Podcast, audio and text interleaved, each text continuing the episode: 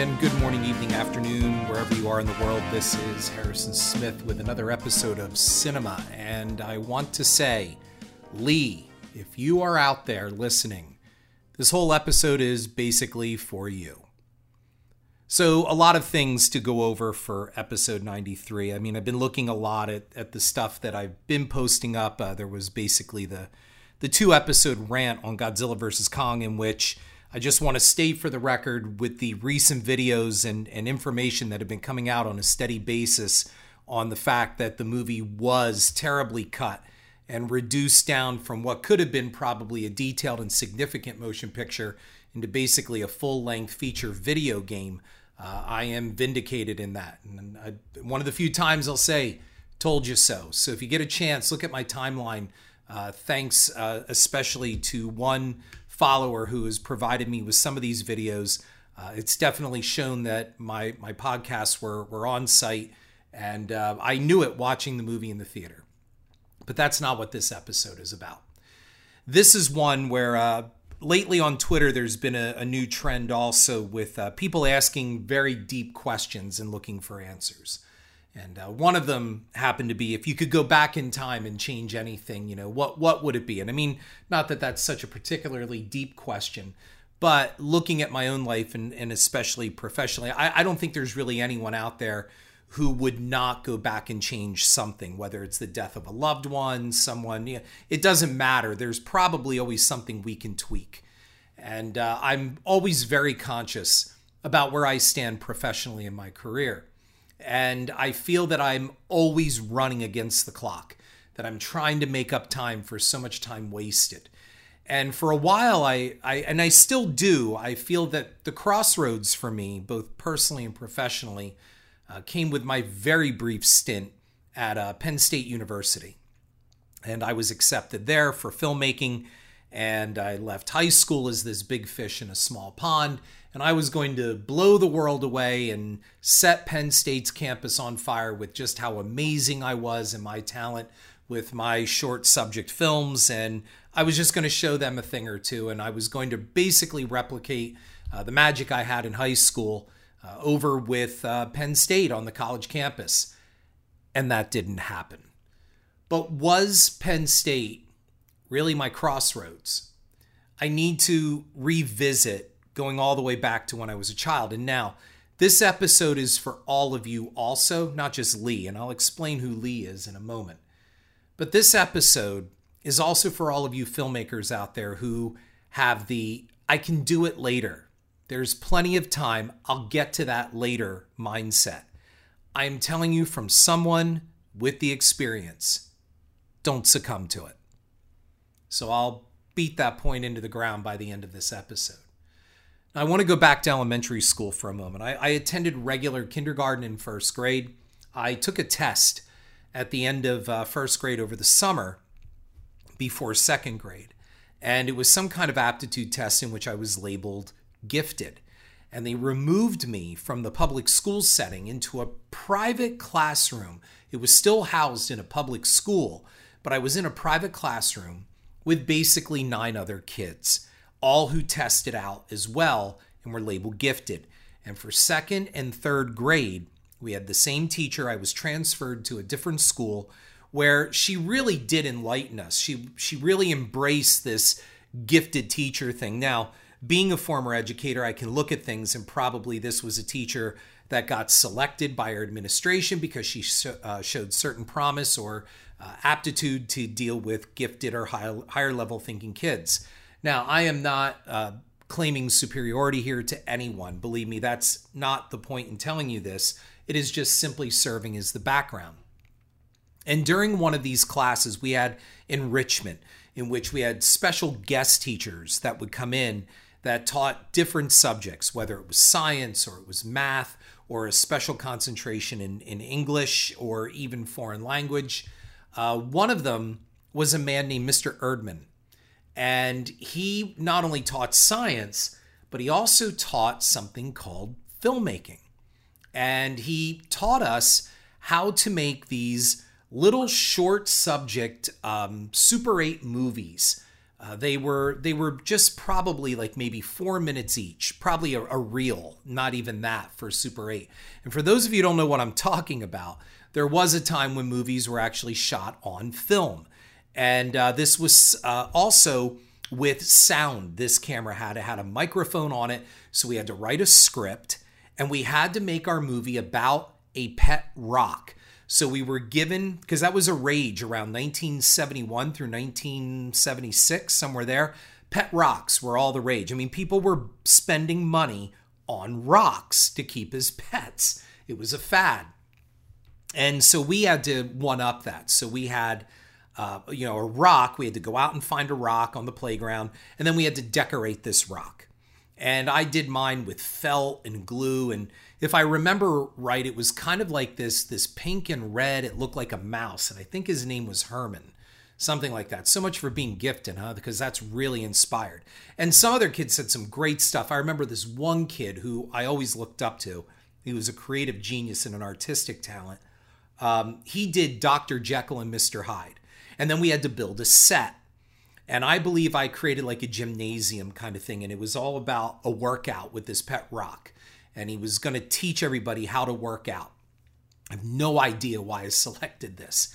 And I remember there were others that were very um, esoteric. One of them was by a girl who did hers, and and the set looked very uh, Tim Burtonish, if I'm not mistaken. And it was all set to the background music of "Raindrops Keep Falling on My Head," and I, I that stands out to me. And I remember that Dr. Jekyll and Mr. Hyde had a relay race, like an Olympic relay race for some reason. But mine was very uninspired, and it was just this uh, pink and red mouse trying to show everyone uh, how to lift weights and exercise. It was pretty dumb. But I fell in love with the idea of making movies. And I remember when they were all shown, we had a, a premiere party for all of them. And I think the total running time, like I said, on them might have been three, four minutes tops but we had to write a script. We had to shoot it. We had to set up camera angles. We even had to storyboard it.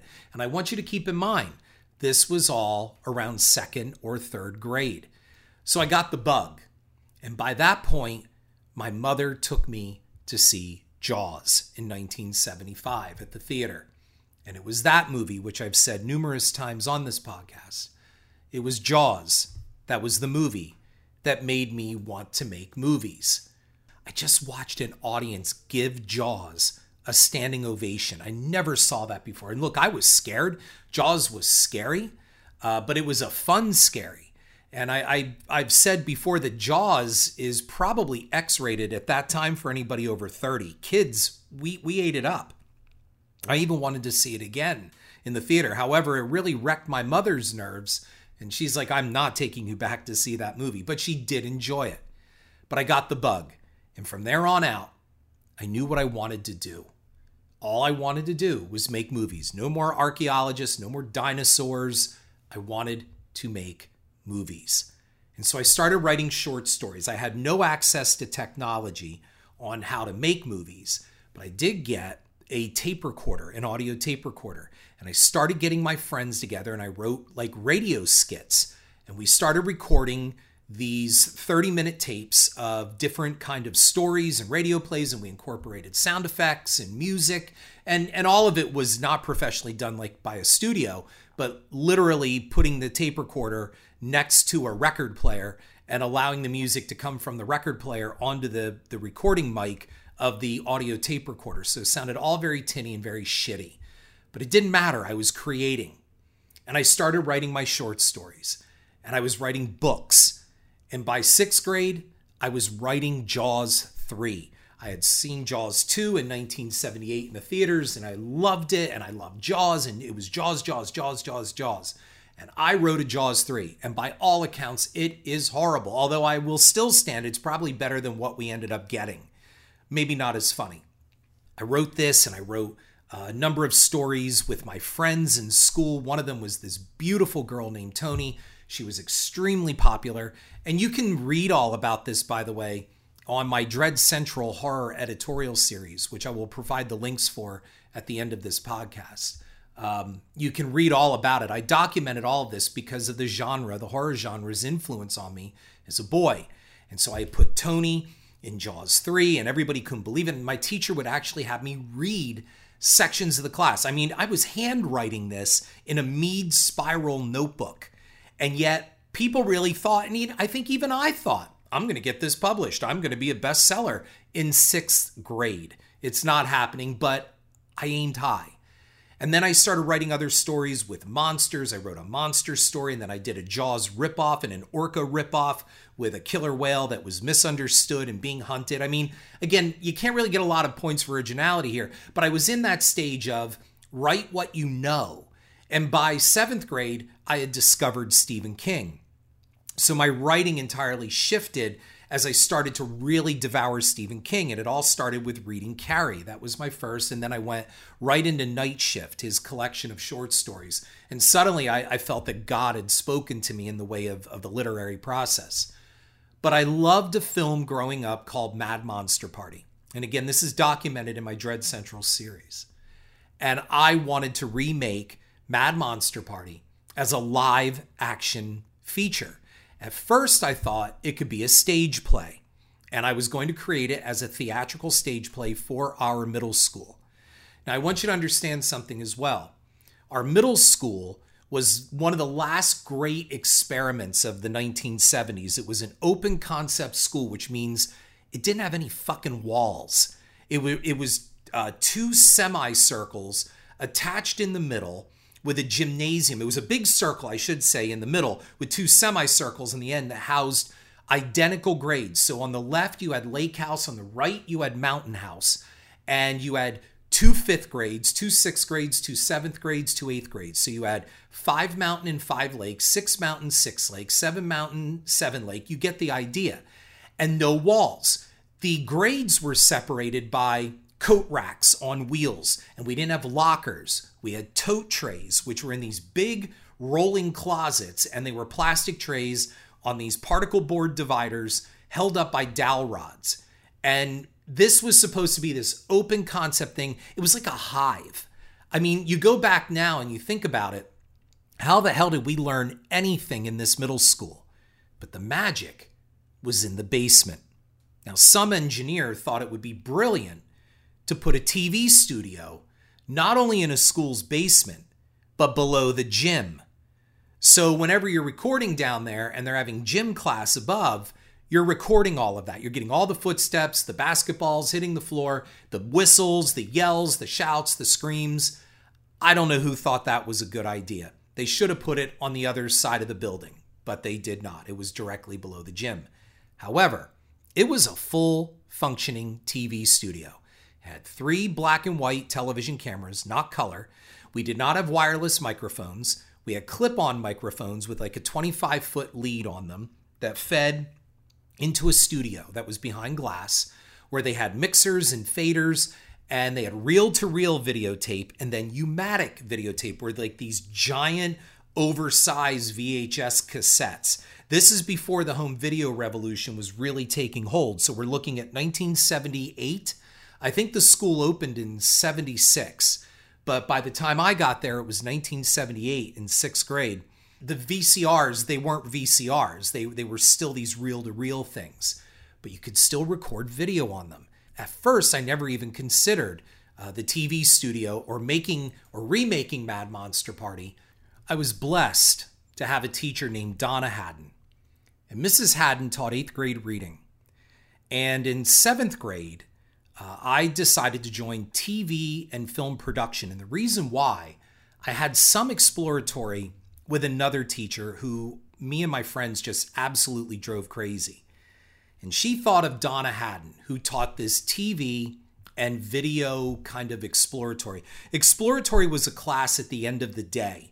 Uh, it was the last class of the day where you could sign up for an elective class that had interests. I mean, there were all kinds from uh, sports, like basically an extended gym class, or uh, one science teacher taught um, what's in a pond because uh, about probably a quarter mile away from the school, which was all on the same property, you could walk down in the woods and go to this big pond, and you could do biological experiments on the creatures that lived in the pond and all that. So it was that kind of thing. And I forget what exploratory we were in, but we drove this teacher nuts. And she went over to Donna Haddon and said, Listen, I've got this boy and his friends, and they're driving me nuts. Maybe they would be better suited for your exploratory. And she kind of dumped us. She student dumped us on Donna Haddon. Well, we got involved with her, and she was trying to do an adaptation of On the Sidewalk Bleeding by Evan Hunter, the short story. Donna Haddon wanted to make something that reflected gang culture. So the kids were swearing. And she sanctioned all this with our principal and said they're going to use some colorful language and blah, blah, blah, blah, blah. And the principal, who was another very progressive man named Dr. Paul Harricle, who was wonderful. Uh, this was a principal who stood out in the hallway every day and said, Good morning. I swear he said good morning to every student that passed by him. This was a guy who personally loaned out lunch money to kids, knowing he'd never get it back. He was terrific. And Dr. Harricle gave Donna Haddon full creative license to do what she needed to make a difference. That's basically his attitude. And it was going to have violence, and we had to bring in a fake knife. I mean, this would never happen today. And Dr. Harricle administration had to approve the knife, but it was like a, it looked like a fake. It was a fake switchblade. It was not real. It was rubber. But she really wanted to do this right. Well, it didn't work, but I learned a lot.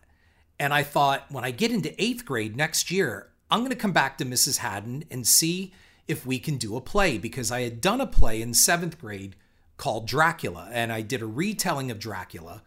Uh, and I involved my friends, and my one friend played Count Dracula, and I we did all the props, and I helped do some of the makeup and the special effects. It was cool, but it was a play. It was not a film. So in eighth grade, I came back to Mrs. Haddon and I told her all about my summer. And I had seen Alien over the summer, and I was describing this to her while we walked around the playground on recess duty. And she listened to my idea for Mad Monster Party. And then we went on strike. And the teacher's strike lasted a little over a month. Back then, people were just in the phone book. And I kept thinking about Mad Monster Party. I want to do this. I want to do this. I want to remake it. And I found her name in the phone book, her husband's name. I knew her husband's name, and there weren't really many Haddons. So I called her at home. And she said, I was on the steps painting my steps when my husband answered the phone. She said, It was you. I hear I was telling her Mad Monster Party is on TV, the actual 1967 Rankin Bass classic. Please watch it. Well, she said she did. She went down and watched it. And uh, she thought, wow, this could be interesting. But she got an idea. Why make it a play? Why not remake it as a live action movie? And that is how I did my arguably first feature film. When we came back after the strike, which was late October, uh, we started the idea of getting this movie up. It was in pre production, I guess you could say. Now, my friend down the road, she rewrote the script, which I basically transcribed uh, from the audio tapes. I recorded Mad Monster Party on audio tape when it played on TV one time, and I illustrated the entire movie. Like I drew it as a comic. Uh, because we didn't have VCRs then, there was no way to see it otherwise. I mean, you did, but they were they were really expensive, and the technology was not really out there at that point. So uh, my friend transcribed everything and she was going to play the Phyllis Diller role, and my friend who played Dracula in seventh grade was going to reprise the role of Dracula in this. And I got my best friend at the time. He had a very Tom Hanks, Jimmy Stewart kind of all shucks thing about him, and he played Felix Flanken. But the catch was trying to find my Francesca. Francesca in the film is this hot, red-headed bombshell babe. And the best part was she gets her dress ripped off in a cat fight. So, of course, as a horny preteen boy or just about to be boy, teen boy, um, I was very excited at the idea of getting a hot girl to agree to get her dress torn off for my movie. And I approached, of course, the ever popular Tony. She read the script and I told her what would have to happen. She's like, I get my dress ripped off, like I'll be in my underwear. And I said, Yeah, yeah. And she's like, I'm not doing that. And plus, I can't act. And here's the other thing we did have a girl in our class who had flaming red hair and even a beauty mark like Francesca in Mad Monster Party. And I wanted her to be my Francesca. The dress ripping off thing was a deal breaker. I even said, Well, what if you don't get your dress ripped off? She's like, I don't want to act and I don't want to be in front of a camera. So, anyway, we ended up getting a Francesca and we started making this movie. And then our Francesca got sick with ovarian cysts And we thought, how long will she be out? She could be out of school for two months. And the end of the year was now coming. And we shot this thing downstairs. I'm going to give you a link to actually see this movie in my notes. And I have it up on a Vimeo account where you can watch it. And I think that's the best way. I could sit here forever and describe it, but I really thought I was something. And I was making this feature film. And I had a girlfriend, this beautiful, tall, blonde girl that I never thought I could get. And she was so embarrassed by this whole thing. She's like, I can't believe it. You are on the verge of being popular and you're making this very nerdy, geeky kind of thing. I mean, I was walking around at the end of the day through the hallways to get to the TV studio in this white wig to be Dr. Frankenstein and these old man spectacles, and I had old man makeup on my face, and I was wearing a lab coat, and I just embarrassed the living shit out of her, is really what it was. But that stuck with me because she's like, You are on the verge of being popular. You're on the edge of popularity, and you're wasting it on this with your dork friends and all I wanted was her. I mean, she was beautiful and we were getting hot and heavy. She was the, the first real girlfriend, I guess you could say. I took her out on a real date and we dated and we went to dinner, all in eighth grade, man. Um, I was pretty impressed with myself, I thought. And this is going to come back and bite me in the ass. The movie premiered at the end of the year, last day of school in June of 1981. And I still have this prize. My friends in the crew gave me an Academy Award. They made it out of cardboard and put some kind of, you know, uh, material cloth, shiny, sparkly stuff all around it. In fact, I still have it hanging in my office and I'm looking up at it right now. And that's how important it was to me. And my girlfriend at the time was blown away by the response. People liked it. And it was terrible. It was beyond Ed Wood. In fact, it makes Ed Wood look like Steven Spielberg. But I was in eighth grade. And I thought, I did this. So I was like, what, 12 years old, 13 years old at the time. That's all I was. And then I went into high school, and here is where things got different. In ninth grade, my uncle got me my own Super 8 movie camera, and it had no sound. It was a Kodak Super 8. And I started immediately making movies. I became the kid with the camera. And in ninth grade, I thought, I'm going to turn this cartoon character named Spedwoman that I created in eighth grade with a buddy of mine, and I'm going to turn her into a live action movie, a superhero. And it was my brother in a dress. And I've, I've talked about this before, and it's also in my Dread Central editorial series you can read up on. And I thought, I'm going to be like the next Benny Hill. They were comedy skits, and I loved Benny Hill's uh, comedy skits, especially. I was heavily influenced by his Wonder Gran uh, comedy skit, which I just laughed my ass off every time I watched it.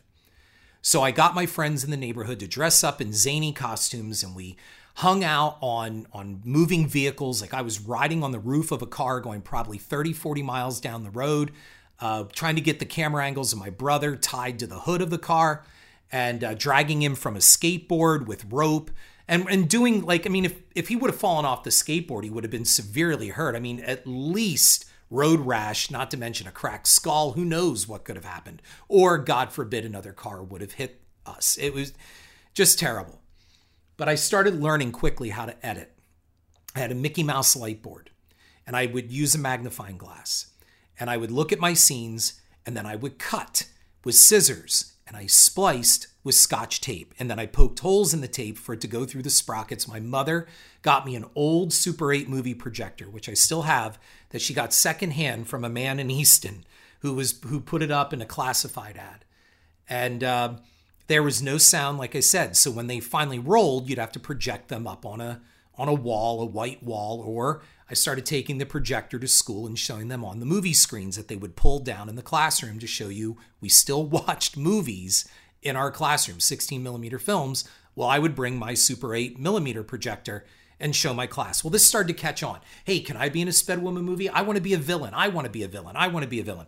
And we moved it up where we started shooting these things up in town. We started moving them into the mall. I started working at the mall in 11th grade at the movie theater. So the security guards knew me, the management knew me. I had access to an entire mall. And all through high school, I was making these movies. And they were fun and they were funny. And I became known as kind of a Spielberg. But then I made a big change here. And that is in 10th grade, I really just wanted nothing more than to be popular. I wanted to live the John Hughes high school life. And as much as I was talented, I was called faggot a lot because I was creative and I was writing the weird stories and I was making the weird movies and I had the weird friends. I wanted to mainstream myself popular wise and I changed my entire image between ninth grade and 10th grade over the summer. I changed my image. I found uh, a friend of mine, his father threw out this old khaki safari jacket, and uh, I took that and I grew my hair longer and I grew out a mustache and I blonded up my hair with sun in. And I had this, I had OP t shirts and jeans and these uh, funky sneakers. And I had this California kind of filmmaker look to me. I, I was very California casual. And I came back to school with this look. And not only did I get attention for it, but it got girls. And girls also love a dude with a camera. So I started becoming well known among my class. And I got distracted because what I really should have done was stayed focused on developing my craft. And here we go. So by 11th grade, I'm making all these silent films, but I had also become class president. And I was known as a partying president. And there's a lot there that, in the background of that. But let's just say uh, my class presidency was very much like Fast Times at Ridgemont High meets The Wolf of Wall Street with a little risky business without the hookers. I think that's the best way to describe my high school years. And I had a blast, and I loved the people I was with, and nothing made me happier than to spend my weekends when I wasn't working just partying with them. I always had a really beautiful girlfriend. I was lucky. I, I just had a blast, but I was really caught up in this good time because I always thought, well, there'll be more time. I can do this over the summer. And what was this? Well, I could develop a lot of these short stories that I'm writing that my creative writing teacher, Mr. Michael Steen, used to spend plenty of time critiquing and giving me input and criticism. And I was becoming a better writer because of him. The same with my English teacher, Mr. Burnett, and my other English teacher in ninth grade, Patty uh, Schneider. I was able to take some great teachers and take their input and improve my writing, but I wasn't doing anything with it. And why? Well, I was too busy being popular and chasing the girls, and I loved chasing the girls. But I had a friend named Lee. And Lee was kind of, I always said he'd make a great James Bond villain, but he was just too comical. Lee was taller than everybody else. He was like six foot three, six foot four. He played football, but he was just this big, goofy, funny brainiac. He was a genius. One time he made a cattle prod out of some kid's plastic toy and a bunch of D batteries. And so Lee was just, he was just amazing, is what he was. And we became good friends because he also had this very bizarre sixth sense of humor. And I loved him, I adored him. It was this high school James Bond villain that came to me. And Lee said, You know, I have a way to make your movies even better. And I was like, Well, tell me more. He said, Why don't you come over to my house? I'll show you some stuff. And first of all, I had no problem because his sister was hot and she was a grade behind me, I believe. So I'd been itching to ask her out. But I went to Lee's house and his sister was there. So I got to flirt with her a little bit. And then he took me into the basement, and it was truly like walking into a James Bond villain's lair. It was filled with technology. He had all the latest, coolest stuff. His father, through his business, had access to all of this, and it was theirs. Between lights and screens, a Portapak VCR.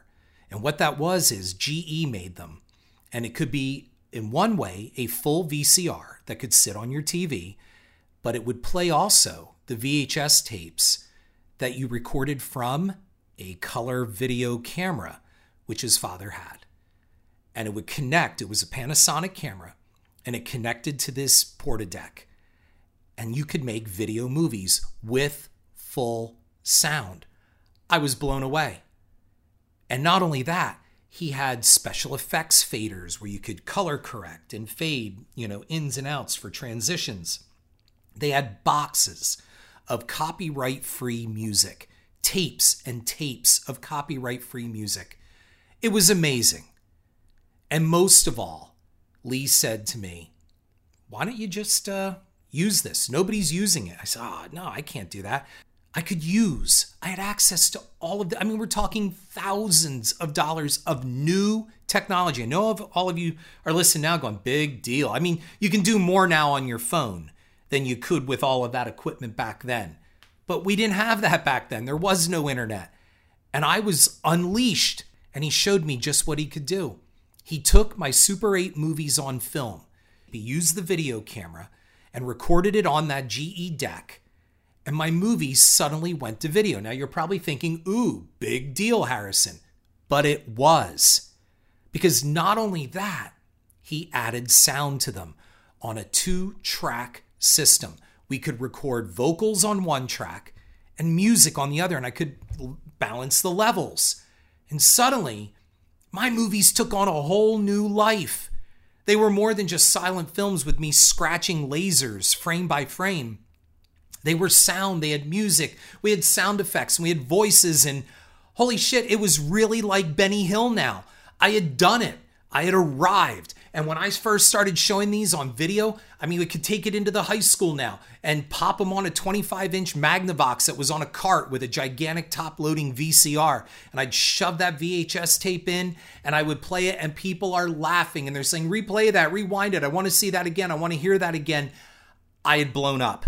Lee made me blow up. And he said, he goes, listen, you have all this other cool stuff. I read your short stories. We should make one of them into a film. And I'm like, yeah, yeah, yeah. But I was so high on the fact that girls thought it was cool. I was cool. It was fun. Everybody wanted to be in my stupid Sped Woman movies, and they were easy to make. In fact, they were just the same formula every stinking time. But if something works, you stick with it and I never challenged myself and I just kept buying into the whole popularity thing and it just went from there. And so by the time I kept thinking, well, I, I, have more time, I'll do this. Maybe I'll shoot one of my horror short stories. For example, I had a friend whose father owned a funeral home. And one of my short stories takes place in a funeral home. And I had access to everything coffins, uh, embalming equipment. I had it all. I didn't take advantage of it. And I never once took Lee up on borrowing his video camera, that ported deck, or anything. All I did was bring him my silent Super 8 movies, and he gladly transferred them to video. And we would sit in his basement some nights and sitting downstairs and adding these sounds, and it was brilliant. But it wasn't challenging. And I got comfortable. And this is where I have my regret because it was Lee who said, You should do more and I should have really, at that time, been working on a true feature film, taking one of my stories or even a Stephen King short story and turning it into a feature movie. And I didn't do it. And I knew I should have. It was nagging at me all the time. But it was boobs and beer and partying and popularity. And that's what I wanted.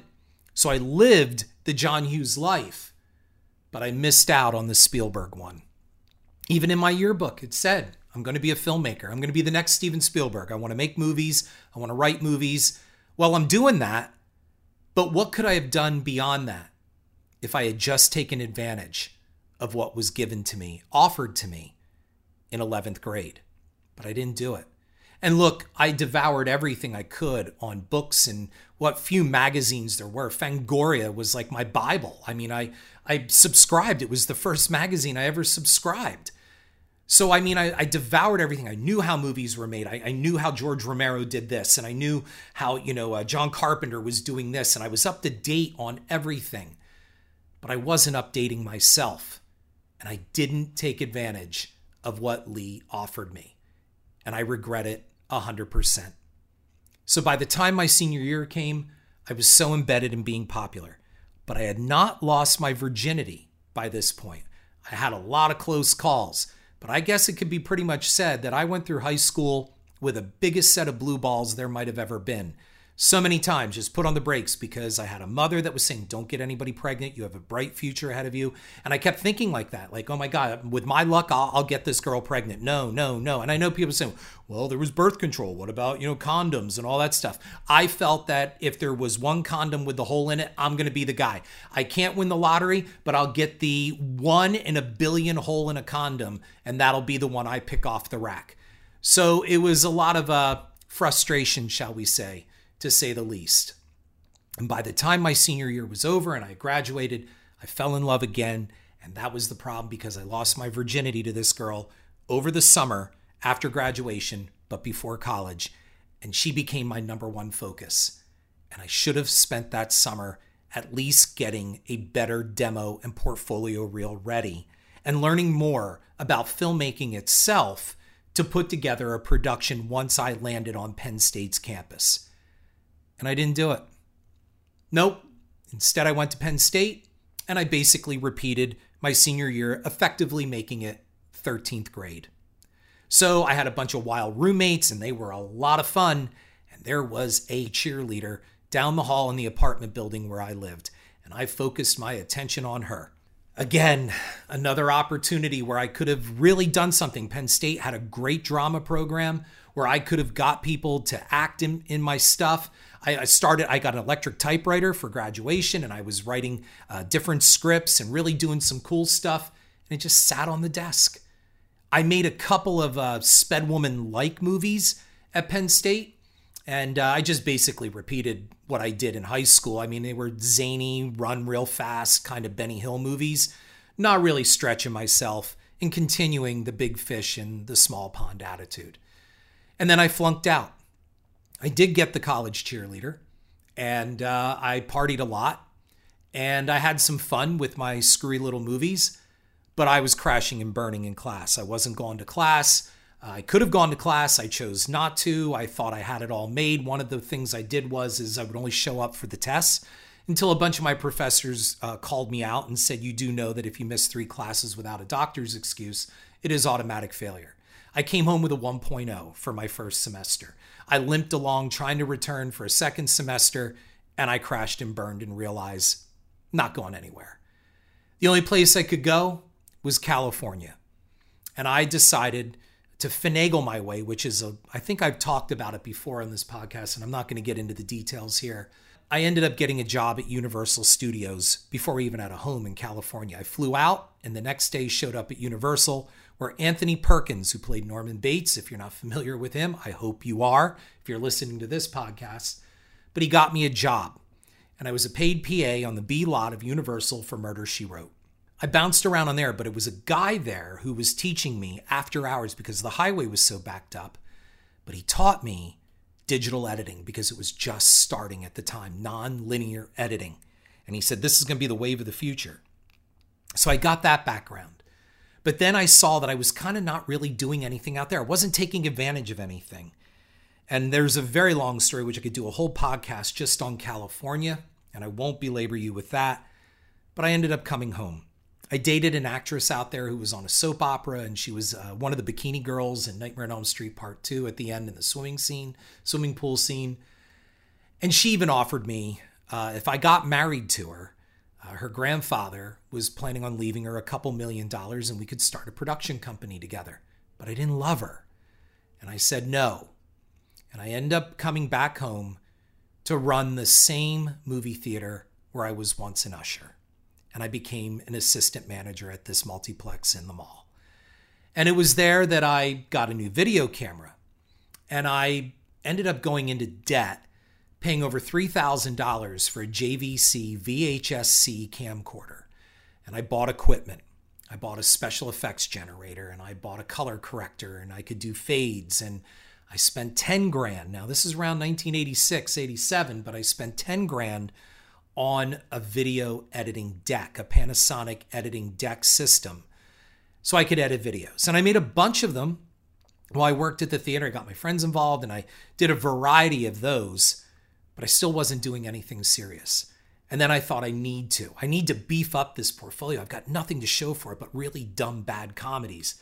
And I crashed and burned making those. I got uh, my one best friend and my girlfriend at the time to do this drama, and they fell in love and all of this stuff. And they didn't fall in love in real life, but I was starting to turn myself to my career, and I think I probably would have been okay with that because I realized all the time I had wasted. And instead, I just made mediocre shit and it pieced together badly. And there were some scenes that I, I didn't hook the microphone up right on the, because I got a separate microphone input for the VHS-C and it didn't record the sound properly. And I was trying to loop it and none of it was working. So any attempts for, for dramas, or they were all beyond my, my scope of, of Sped Woman and Super 8 productions. I mean, it, it really was Ed Wood filmmaking at its best. I went into debt with an incredible amount of money on this video equipment. And I tried, and I tried really hard. And then I realized I got to also have better content. And I focused on my writing a lot more and improving my script writing and my three act structure and hitting beats properly and starting to send this stuff out for pro- professional evaluation. And that did result and started getting me some things in the way of I ended up getting a manager, I'm sorry, an agent and uh, getting my stuff seen and started slowly getting myself taken more seriously. But I still wasn't there. And here's the thing it was already the 90s now. Time was running out. I was getting older. I'm heading into my mid 20s and I'm hitting 30 soon. And so until the film thing happened, I diverted, went back to college. I did four years of uh, bachelor's degree. I did it in two and I still worked full time, at least 45 hours a week uh, at the movie theater, managing the movie theater. And I got my teaching degree. And I went on to do that until the fields. But I kept writing and I kept getting my scripts out there and noticed, and I did have a film that went into pre production with Katie Holmes in 1998. And that's my passion project to this day, folks. And one that if I have to do a crowdfunder, I will, because Columbine ended that project, and Katie had to go on to do Disturbing Behavior, which became her first feature after her TV uh, series Dawson's Creek. So they got her. I did not. I mean, I had her, but then they shut the film down because it did. My film opened up with a school shooting. Sadly, I had written that in 1983. It was a script that I had been working on a long time. And the movie just shut down. That was it. No one's touching it. And that's still my passion project and a story and a podcast for another time. But the point of all of this is if you're a filmmaker right now, whether a screenwriter, a burgeoning director, editor, producer, whatever, and you hear me, listen to me. Okay? I know you hear me, but listen. You don't have all the time in the world, and it's going much faster than you think. And suddenly you're on the other side of 20, and then you're 30 and you're 40. And each time we go around that sun, the window closes a little bit more. Take advantage of your resources. If you have the equipment, if you have the talent, you have the time, utilize them all. Lee, if you are listening, I don't know where you are. We lost track of each other. You were right. I wish I had listened. I heard you. But I do want to say thank you.